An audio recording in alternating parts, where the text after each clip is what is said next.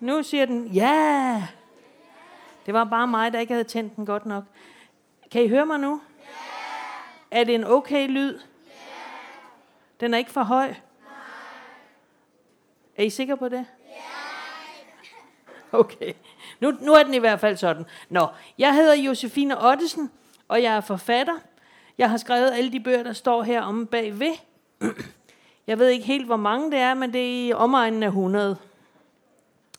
Og lige om lidt, så starter jeg med at fortælle om den allerførste bog, jeg skrev. Og så bagefter, så fortæller jeg om nummer to.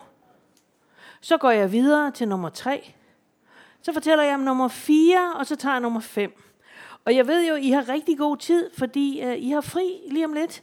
Så I har faktisk tid til at sidde her hele weekenden. Nej. Nej. Nej, bare rolig. Bare rolig, det gør jeg ikke. Jeg, jeg, jeg gør det, at lige om lidt, så fortæller jeg om en bog, som jeg tænker måske kunne være spændende for jer at læse. Øh, men før, før jeg fortæller noget, og før I får lov til at stille spørgsmål. Er der nogen af jer, der har forberedt spørgsmål hjemmefra? Nej. Øh, men før I får lov til at stille spørgsmål, og I må faktisk spørge om alt. I må spørge om bøgerne, om der er nogen af dem, I gerne vil vide noget om, øh, hvad de handler om og sådan noget. I må spørge om, hvordan jeg arbejder som forfatter, hvordan jeg får inspiration. I må spørge om, hvad nummer jeg bruger i sko, og hvorfor noget tandpasta jeg bruger, og hvor mange penge jeg tjener. Men før I får lov til alt det, så synes jeg også, det er meget fair, at jeg får lidt at vide om jer. Er det ikke det? Så den første spørgsmål til jer er, hvor mange af jer kan lide en god historie? Det er der mange af jer, der kan. Hvor mange af jer læser bøger frivilligt? Okay, lad mig lige få titlerne på nogle af jeres yndlingsbøger. Jeg når ikke jer alle sammen, men hvad siger du? Harry Potter. Hvad siger du? Fjeren og Rosen. Hvad siger du dernede? Kat- ja, Katrionia-trilogien der. Kun Katrionia, okay. Og hvad siger du? Skammerens datter.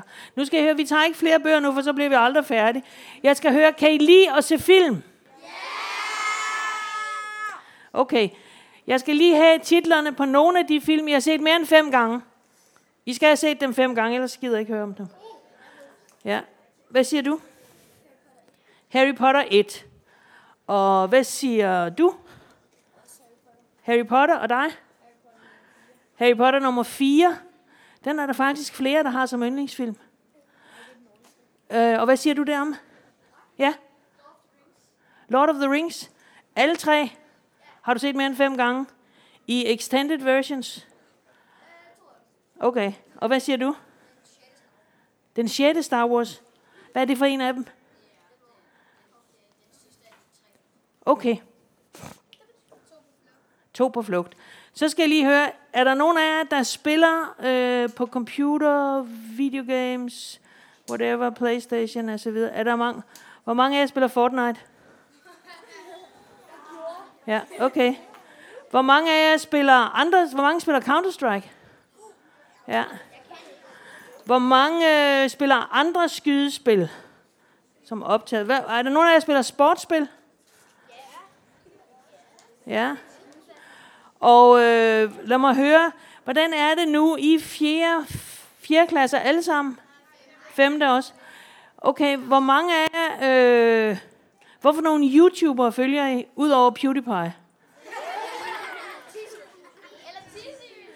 Hvad siger du? Hvad? Ja, Ash. Ia, Ia Ash. Lia Ash. Er det en dansk eller en engelsk? Det er en engelsk. Og hvad siger du? Julia Sofia. Og hvad siger du? Jack. Jack. Er det sådan en gamer, eller? Ja, okay. Og hvad siger du? SS Sniper World. Wool.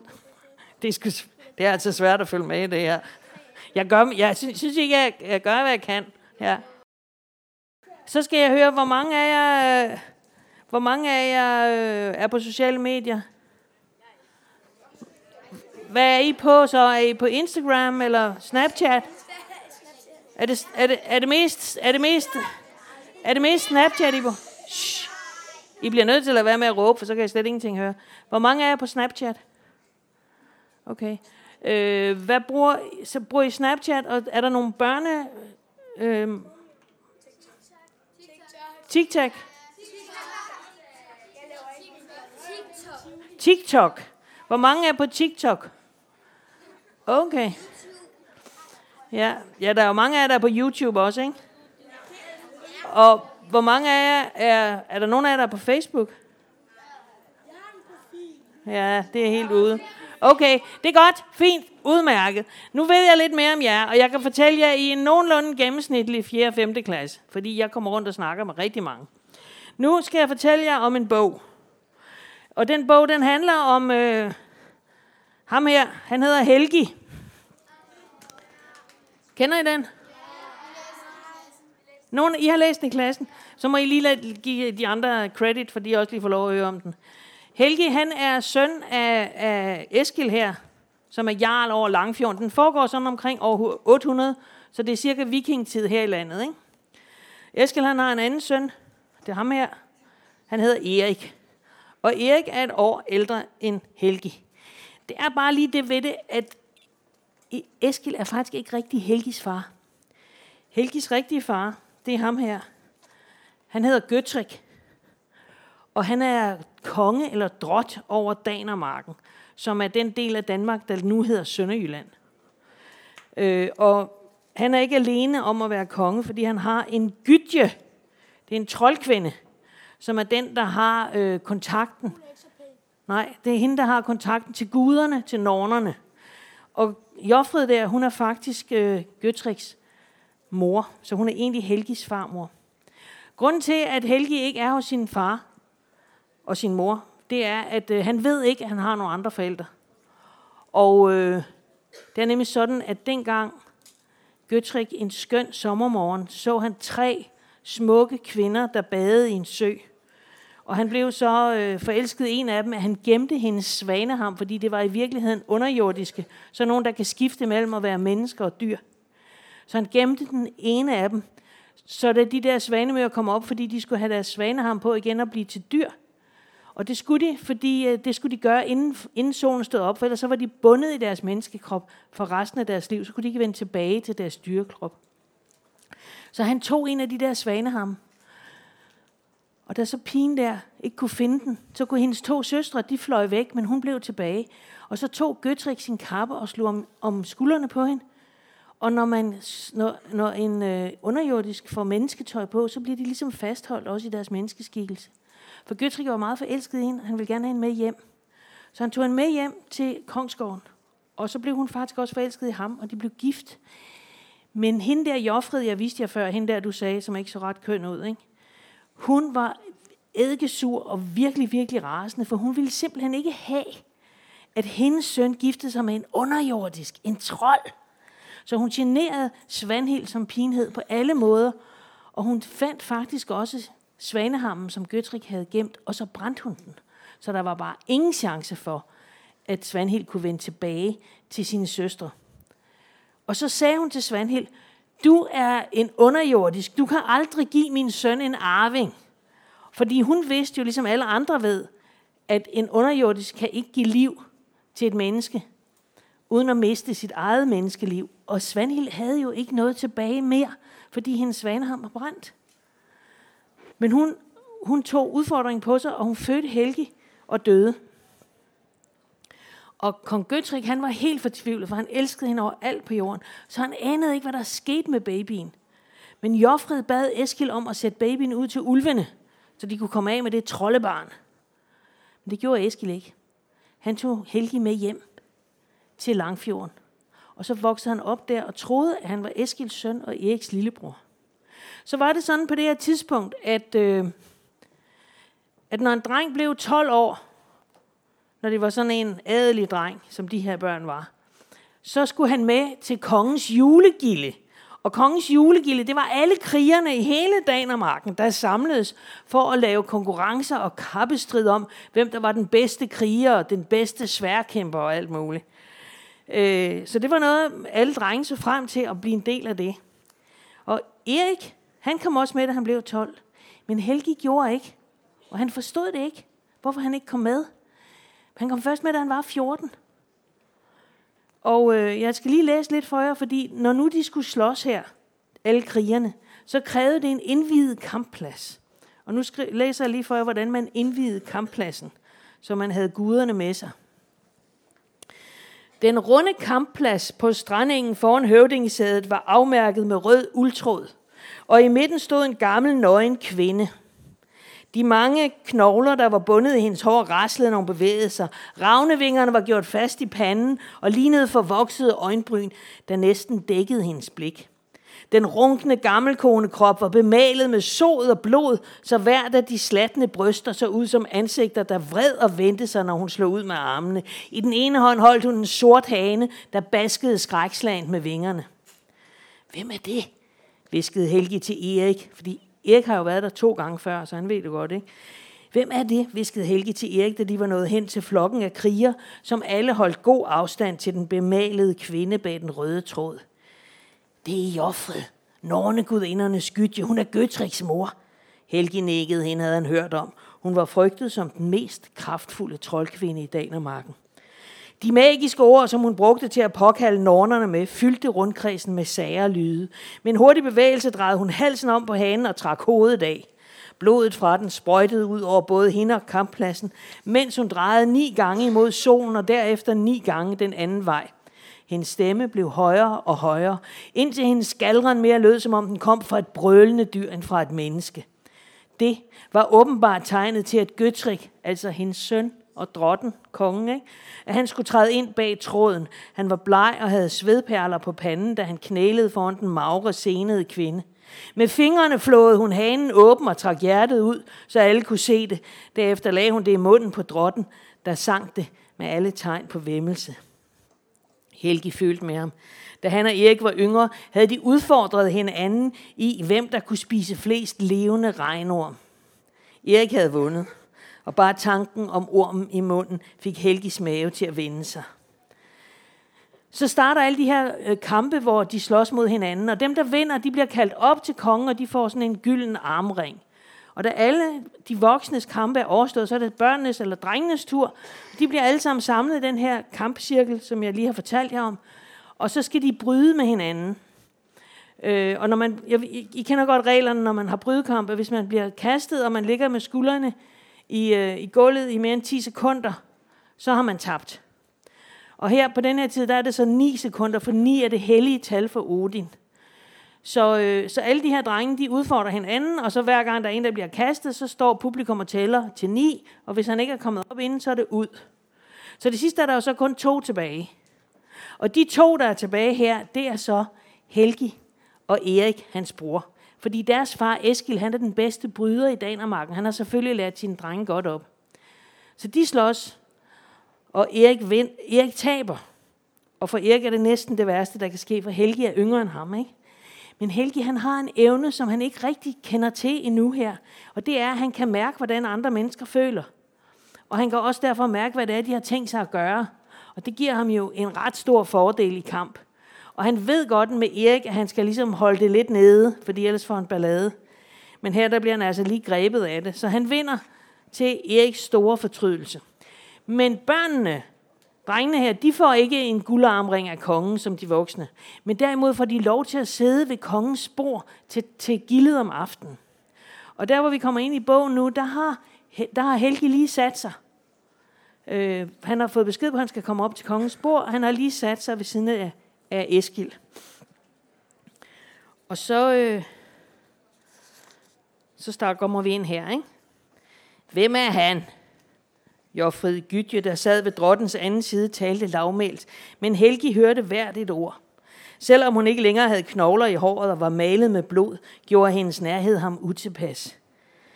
Det er Eskils yngste mor. Han vandt over alle drengene i brydning. Godt klarede sådan en splejset knægt. Gøtrik rakte ham et bære. Drik med mig, min dreng. En drot kan ikke få for mange mænd af din slags. Helgi løftede tøvende kruset mod sine læber. Hans mor tillod ikke, at hendes drenge drak andet end tyndt øl, men han kunne da ikke nægte at drikke med Danermarkens høvding. Han lagde nakken tilbage og lod den søde mjød glide ned gennem halsen. Den varmede godt. Da han igen satte drikkebadet fra sig, så han på sin far. Han havde forventet, at Eskil ville være stolt af ham, men i stedet så han trist ud. Han bringer dig ære, Eskil Jarl, sagde Gydjen. Selvom ordene var venlige, var stemmen kold.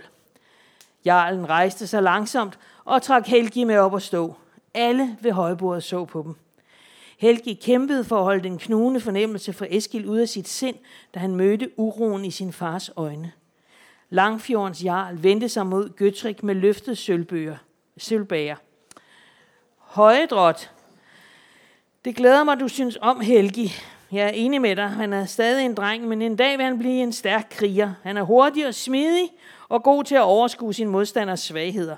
Og han har en klar fornemmelse for retfærdighed og ære. Han er ikke bange for at forsvare sin ret eller påtage sig ansvar for dem, der er svagere end ham selv.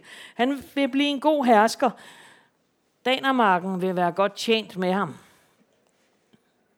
Helgi var glad for Eskils anerkendelse, men de sidste sætninger forstod han ikke. Han skulle da ikke være jarl efter Eskil. Det skulle Erik. Han var ældst. Det var ham, der en dag skulle herske over Langfjordens hal. Hvad mener du? Gøtrik stirrede forbløffet på sin jarl. Alle andre ved bordet tag. Helgi er din søn. Han er Svanhilds barn. Eskil vendte sig mod Joffred, bøjede hovedet let og sagde, skæbnen ville det anderledes, Joffred Gytje. Men hvad mente jarlen med de ord? Han så fortumlet fra Eskil til Joffrid og Gøtrik. Drottens blik var fyldt med vantro, og Helgi så hurtigt væk. Var jarlen ikke hans far? Hvad havde Gytjen med det at gøre? I det samme mærkede han Joffrids raseri skylle ind over sig som en frådende bølge. Han greb ud efter den ru bordkant og var glad for, at Eskil i det samme lagde en hånd på hans skulder. Så øh, hvordan tror jeg det er at få at vide, at man øh, ikke har de forældre, man troede, man havde? Kan I forestille jer det? Det er ikke så fedt, vel? Det, der sker for Helge her, det er, at han bliver nødt til at blive på Kongsgården, fordi Gøtrik, han har ikke andre børn. Han har aldrig blevet gift efter Svanhild. Til gengæld så drikker han som et hul i jorden. Og Helgi ved aldrig, hvor han har ham. Nogle gange, så er øh, Gøtrik, så er han så glad for ham og elsker ham, og du ligner vel nok din mor, og han græder over, at han har mistet øh, Svanhild. Og andre gange, så ser Gøtrik ham stort set ikke. Så det er ikke noget særligt rart sted at være, men han kan ikke komme derfra igen, fordi nu er han ligesom blevet Gøtriks søn. Og Gøtrik han er ikke nogen god konge. Han lægger sig ud med kong Karl den Store, som øh, er nede i Tyskland. Og Karl han har allerede ridder på det her tidspunkt, hvor Gøtrik kun har vikinger.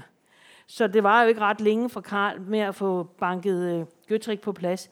Men så siger Karl, at for at være sikker på, at Gøtrik betaler sin skat fremover, så skal Helgi med, med Karls folk til Aachen, til Sydtyskland, hvor, de, hvor han skal være gissel. Og hvis Gøtrik så ikke betaler skatten, så vil Helgi få hugget hovedet af. Og det vil blive saltet ned i en tønde og sendt hjem til hans far. Ellers er det sådan set fint nok at være gissel, fordi dengang var det, så blev man optaget blandt de, altså fordi han er adelig, så fik han lov til at lære at blive trænet til rid og alt muligt. Men, øh, men det er ikke så fedt, især fordi efter det tredje år, der holder hans far op med at sende skatten, så han skal faktisk slås ihjel. Den her historie, den, øh, den er ret spændende. Jeg kan høre, at der er nogen af jer, der har læst den. Øhm, den er selvfølgelig også tyk, men man kan også få den som lydbog. Men det er en bog, som man måske godt kan have fornøjelse af, når man er i jeres alder. Der er masser af ridder og kamp, men der er også en masse kærlighed i det. Og der er en masse om, hvordan man bliver klogere på, hvad, hvad man egentlig gør, når man er blevet meget såret. Godt. Nu skal I alle sammen rejse op og strække jer og sige en mærkelig lyd og gå tre gange rundt om jer selv. Så op og stå. Stræk jer. Og så går vi en gang, og to gange, og tre gange. Og så sætter jeg ned igen. Og nu er det, nu er det mulighed for at få alt at vide om at være forfatter. Og alt at vide om mine bøger, og så videre. Ja, hvad vil du spørge om? Hvor mange penge jeg tjener? Men det er et godt spørgsmål. Det kan være svært at vide. Sådan en bog som den her, Krigeren, ikke? Den koster 100 kroner, siger vi bare i boghandlen. Det gør den også nogenlunde. At de penge, der får er 10. Og resten af pengene, de går til forlaget, fordi de sørger for at få den sat, de sørger for, at der kommer øh, omslag om, de sørger for, at den bliver trygt, og den kommer ud til boghandlerne. Og den del, som forlagene ikke får, den får boghandlerne, for de skal jo både betale husleje og lønninger. Så der er 10 kroner til mig, Og hvis jeg skriver en ny bog, og den kommer det første år, den kommer ud, og den sælger en 2-3.000 eksemplarer, så får jeg mange penge det år. Men det er bare sådan, at sådan en bog, den skriver jeg jo, det tager to-tre år at skrive den, nogle gange fire. Så det er ikke noget, hvor det kommer ret tit. Den anden måde at tjene penge på som forfatter, det er, at bibliotekerne har en ordning om, at når de har bøger stående på hylderne, som vi har skrevet, så får vi ligesom en afgift. Det er ligesom, de leger dem. Og hvis man har mange bøger på biblioteket, så får man mange bibliotekspenge. Og jeg har øh, rigtig mange bøger på biblioteket. Jeg er faktisk den, der får næst flest bibliotekspenge. Og den tredje måde at tjene penge på, det er ved at tage ud og holde foredrag for sådan nogen som jer. Så jeg tjener omkring en million om året. Det er lidt ligesom en læge. Og det er helt vildt mange penge, når man er forfatter. Fordi i Danmark er der, der er jo ikke mere end 5 millioner danskere. I Tyskland er der 80 millioner, ikke? Der kan man sælge rigtig mange bøger. Det kan man ikke i Danmark. Så de fleste af mine, forf- mine forfatterkollegaer, de har også andet arbejde ved siden af, også selvom de er super dygtige folk. Så, øh, så det er sådan, at min økonomi ser ud. Ja. Og er der flere spørgsmål? Der, hvad siger du? Ja, det har Bjarne Reuter. Og det har nemlig ikke kun noget at gøre med flest bøger, det har også noget at gøre med, hvor tykke de er, fordi man får faktisk per bogstav. Det er regnet ud på en meget speciel måde. Hvad siger du? Dig?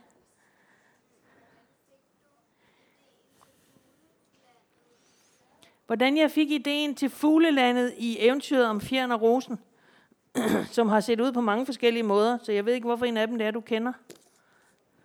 Det er den der, ja. Grunden til, at den har set ud på så mange forskellige måder, det er, fordi den har den blev skrevet for over 30 år siden, og den er blevet, kan stadigvæk købes i boghandlen, men, men forsider, de skal sådan skifte cirka hver 7., 8., 9. år, så skal der en ny forsider på. Sådan så den ud allerførst. Sådan så den ud i den næste udgave. I så ikke den der, gjorde I?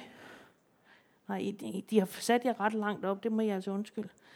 Og så så den sådan her ud i den tredje udgave, som er den, du har. Og så er den lige kommet igen i den fjerde udgave. Der står det samme i den. Ej, ikke helt faktisk. De her to udgaver står der noget mere i end i de to første, men det er en anden historie. Ideen til Eventyr om Fjern og Rosen, den handler, om en, øh, den handler om det smukke land, hvor der bor en ung konge, og i det smukke land der er alting pænt og ordentligt, men de kan ikke øh, fortælle historier og spille musik og sådan noget. Det ved de ikke, hvordan man gør. For de har meget travlt med at holde landet ordentligt. På den anden side en giftig sump, der er der fuglelandet, men det har de glemt i det smukke land. Men kongen han er blevet ved med at høre til nogle gamle historier, så han prøver at finde fuglelandet. Det gør han ikke, men der kommer en fra fuglelandet over til ham, og så skal de finde en spot om. Og så når de finder den, så skal de prøve, om de kan få den løst, men der går alt muligt galt. Ikke? Men det handler om, at i vores liv, så skal der både være sådan, at vi er gode til at ordne ting og holde styr på ting, og at vi bare kan give os hen og have det super sjovt og gå ned i en masse kreative processer. Dengang jeg skrev den bog, der var jeg lige, jeg er jo egentlig uddannet skuespiller. Faktisk er jeg uddannet klovn. Sådan en rød næse. Og der var jeg med til, at da jeg var helt ung, der lavede jeg en masse teaterproduktioner. Og i de tre måneder, hvor man lavede det her teater, der tænkte man ikke på andet vel. Man var helt væk i det. Og når så jeg kom hjem til min lejlighed efter de tre måneder, jeg havde ganske vist sovet der, men jeg havde ikke rigtig registreret det, så lå alt vasketøjet i kæmpe bunker. Og henne ved håndvasken, eller ved køkkenvasken, der stod der tallerkener, der var grønne af mug og sådan noget. Ret ulækkert. Fordi jeg kunne ikke finde ud af at holde balancen mellem de to ting. Så øh, eventyr om Fjern Rosen, det handler om, hvor vigtigt det er at holde balancen mellem at være virkelig, virkelig grebet og kaste helt ind i noget, og så også sørge for, at man holder lidt orden i sit liv. Så det er det. Ja, hvad vil du spørge om? Helt ned bag ved dig, ja. Den første bog, jeg skrev, den har jeg liggende her, fordi den er jo altså rigtig gammel, ikke? Det var en meget lille bog. Se, den er helt slidt. Det er simpelthen den originale første udgave. Den bliver sikkert meget værd engang.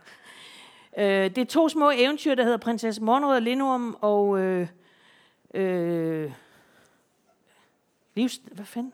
Livstræerne. Nu kan jeg ikke engang selv huske det. Livstræerne. Den skrev jeg, da jeg var helt ung.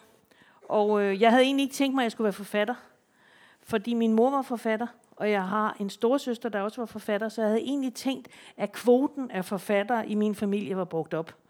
Så det er slet ikke overvejet. Men fra jeg var, jeg tror det var til min 12-års fødselsdag, der fik jeg en dagbog af min mor. Og så tænkte jeg, hvad i alverden skal jeg bruge den til? Men så er det år, fra jeg var 12 til jeg blev 13, der begyndte der at ske nogle virkelig, virkelig mærkelige ting. Fordi jeg kunne vågne om morgenen og være helt vildt sur. Bare super sur, og især på min mor. Men så kunne det skifte lynhurtigt, så kunne jeg bare blive rigtig, rigtig ked af det, og havde mest lyst til bare at sidde på skødet, men det var jeg ligesom blevet for stor til. Og så skiftede det igen, så var jeg bare super glad, og mor, mm, hvor jeg elsker dig, og sådan noget. Og det var sådan en fornemmelse af, at der sad en eller anden med sådan en remote, og skiftede følelser på mig hele tiden, og jeg anede ikke hvorfor. Og det gik næsten hele tiden ud over min mor, fordi der var jo altid nogen, der spurgte, jamen hvorfor er du da så sur? Jamen det er også, så måske man jo finde på et eller andet at være sur over, ikke? Og så fandt jeg ud af med den dagbog der, sådan en dag, hvor jeg var rigtig, rigtig sur på min mor. Hvis jeg så tog den dagbog og begyndte at skrive, min mor, hun er så dum, så dum, så dum, så dum, så dum, så dum, så dum, så dum, så dum, så dum, så dum, så dum, så dum, så sådan en 3-4 sider det. Så havde jeg det simpelthen meget bedre. Så jeg fandt ud af, at det hjalp med at finde ud af, hvordan jeg havde det, der hjalp det at skrive. Og det blev så til små digte, og så blev det til små eventyr, og så var der på et tidspunkt meget tilfældigt en, der havde med bøger at gøre, som læste en af mine eventyr og sagde, at den ville han gerne udgive. Og så var jeg sådan lidt, nej, nej, nej, nej, nej, nej, nej, jeg skal ikke være forfatter. Og så, han blev ved, så sagde han, så prøv at skrive et til eventyr. Hvis du så også synes, det er godt nok, så er det i orden. Og så skrev jeg det andet af de der eventyr, og så kom min første bog ud.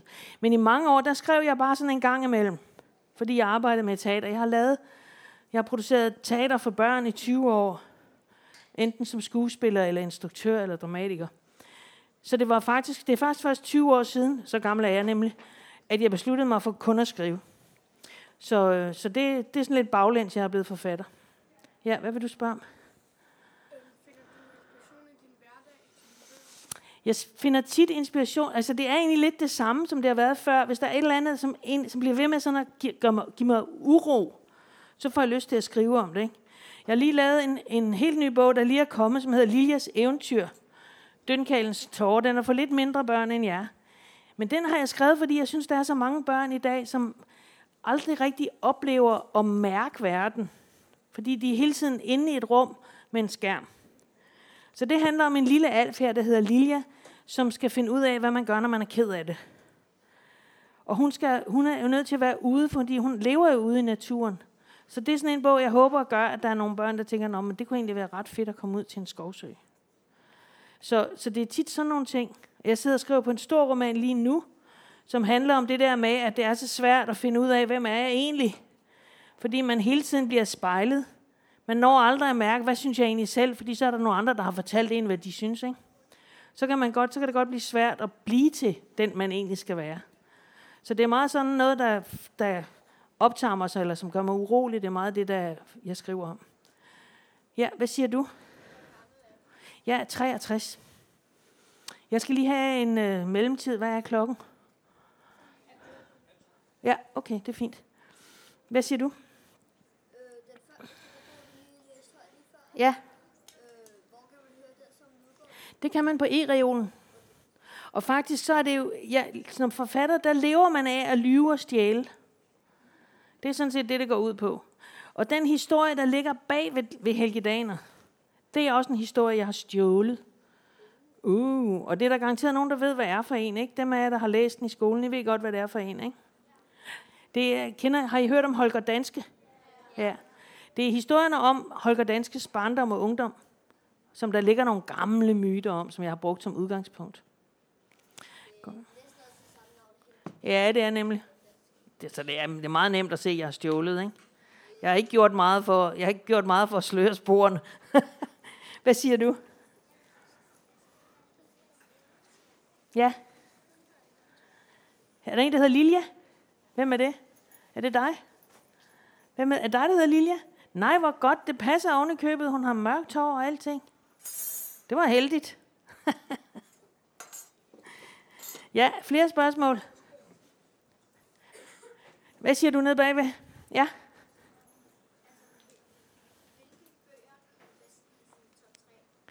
Hvilke bøger? Er mine egne, eller i det hele taget? Ej, men ved du hvad, det er jo ligesom ens børn. Altså, man ved, godt, man ved godt, at der er noget, de måske kunne være lidt bedre til at rydde op og sådan noget, ikke? Men man elsker dem alligevel. Så det, det er meget svært for mig at sige. Ja, hvad siger du der? Ja.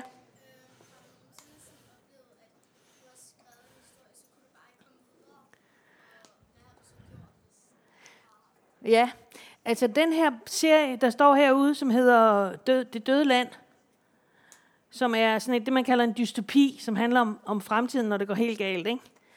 Den har jeg skrevet, øh, fordi jeg har en søn, som, øh, som er begyndt at høre og spille rigtig meget dødsmetal, da han var sådan 12-13 år. Han spiller trommer. Det var meget højt. Øh, men, men jeg blev faktisk lidt bange for det.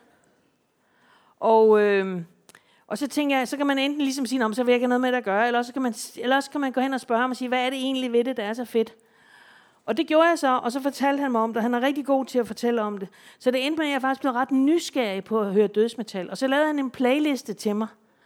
Og da jeg så, så satte jeg jo med den i ørerne, ikke? og så var jeg ved at dø af skræk. Og så kunne man jo vælge at sige, at jeg var 50 år, så jeg kunne bare sige, at det kommer ikke mig ved, det glemmer jeg alt om. Men så fik jeg alligevel lyst til at undersøge, hvad det var, jeg var så bange for. Og det, som den der dødsmetalmusik fik mig til at tænke på, det var, at nu går jorden under. Nu bryder det hele sammen, og vi mister alt, hvad vi har. Så jeg begyndte at skrive sådan en historie, som handler om, øh, den handler så om Jonah, som bor i en landsby oppe i bjergene. Og øh, der bor han sammen med nogle andre, og de lever meget primitivt. De skal bede til den almægtige fem gange om dagen, og så skal de knokle for at dyrke jorden, og de må ikke få nye idéer. De er nogle af de få overlevende, efter at jorden er mere eller mindre gået under. Alt, hvad vi kender af civilisation, er forsvundet. Det viser sig, at den landsby er faktisk grundlagt af nogle videnskabsfolk, som muligvis har haft del i, at det hele er gået under. Men Jonah han passer meget, meget dårligt ind der. Fordi han får rigtig mange idéer hele tiden, og han bliver straffet for det igen og igen og igen. Udenom den her landsby, der er der sådan nogle store flokke af gulakker. Og gulakker, det er resultater af nogle øh, fejlslagende biologiske, genetiske eksperimenter mellem dyr og mennesker. Og alle i landsbyen er bange for dem, og det bliver jævnligt angrebet af dem. En dag overhører Jonah en samtale, som får ham til at forstå, at hans forældre er ikke hans forældre. Han er selv muligvis et genetisk eksperiment. Og det er jo noget, af en, noget ret svært at finde ud af, hvad man så gør. Det ender med, at han bliver smidt ud af landsbyen, for han gør noget forfærdeligt. Og så kommer han ud i det her land, som er, der er nogle krigsherrer, der har overlevet, og der er nogle enkelte byer, der har overlevet. Og der skal han så finde ud af at være i.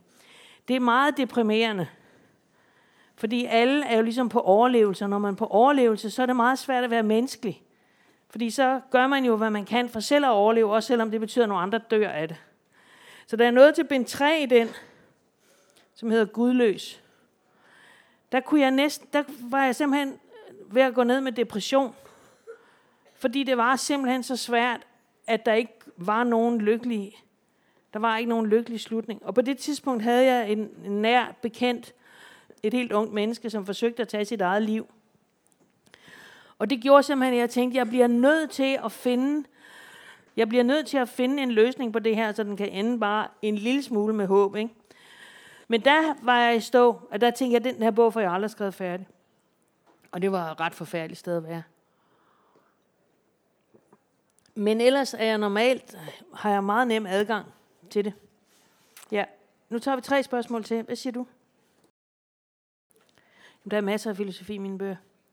Det, altså, det døde land er bygget op omkring øh, blandt andet øh, øh, Rumi og Bibelen og der, den, den serie, jeg har skrevet, der hedder det døde, eller hvad, historien om Mia, som handler rigtig meget om, der er blandt andet Andreas Glücksmann, som jeg bruger som inspirator til. Så det bruger jeg hele tiden. Og dig, hvad siger du? Den tykkeste bog, jeg har skrevet, jeg tror, det er Helge Daner. Den er på 500 og nogle af 40 sider. Men hvis du nu lægger de her tre sammen, så er de jo på godt over, godt over 1000 sider. Så hvis vi kan regne det her som et værk, så er det nok det, der er tykkest. Den. Det er en øh, serie, der hedder Den skjulte nøgle. Og Den skjulte nøgle er faktisk lidt et forstudie til den der Det døde land. Den foregår også i, i sådan noget, en fremtidsunivers. Fordi jeg har aldrig prøvet at skrive science fiction før, så jeg skulle ligesom øve mig lidt. Og så er det nemt at øve sig på en lidt kortere historie. Den er en skidegod historie og nogle super flotte billeder i. Ja, sidste spørgsmål. Er der nogen, der har siddet og viftet længe, når vi har slet ikke hørt herover, så der tager vi dig. Hvad siger du? Altså hvis det er sådan en bog for sådan nogle børn som jeg, så er det helt afgjort øh, Nordlys-trilogien. Det er den, den gyldne kompas, Philip, Ful, Philip Pullman. Ja, den er super god. Og der er også rigtig meget, der er virkelig meget filosofi omkring multiverser og sådan noget. Øhm, og så, øh, hvis det er sådan en voksenbog, så er det en bog af en tysk forfatter, der hedder Hermann Hesse, som hedder Glaspalespillet. Og hvis I engang bliver voksne, og I læser den, og I har læst en del af mine bøger, så vil I sige, Nå, mm-hmm, nu forstår jeg. Fordi jeg tror, at jeg har rigtig meget inspiration fra den bog. Godt. Nu skal I se, det vi gør nu, det er lige om lidt, så bukker jeg, og så klapper I. Ikke? Og så dem af jer, der vil, der har jeg sådan nogle små kort med, hvor jeg kan give jer en autograf. Og det foregår på den måde, at jeg sætter mig derovre på den høje stol og håber, at jeg ikke falder ned. Og så laver I en lang række her langs med bøgerne. Og, så, og I skal gøre det stille og roligt, fordi jeg er jo vant til, som forfatter sidder helt alene. Der er ikke alle mulige. Mig, mig, mig, mig, så bliver jeg helt forvirret. Så, så I skal komme hen til mig stille og roligt. Og så er det sådan, at undervejs, når I står her, så må I meget gerne kigge i bøgerne. I må ikke tage dem med, for jeg skal have dem med til den næste øh, skoleklasse, jeg skal snakke for. Hvis I kigger på den her gamle en, ikke, så vær lige lidt forsigtig med den.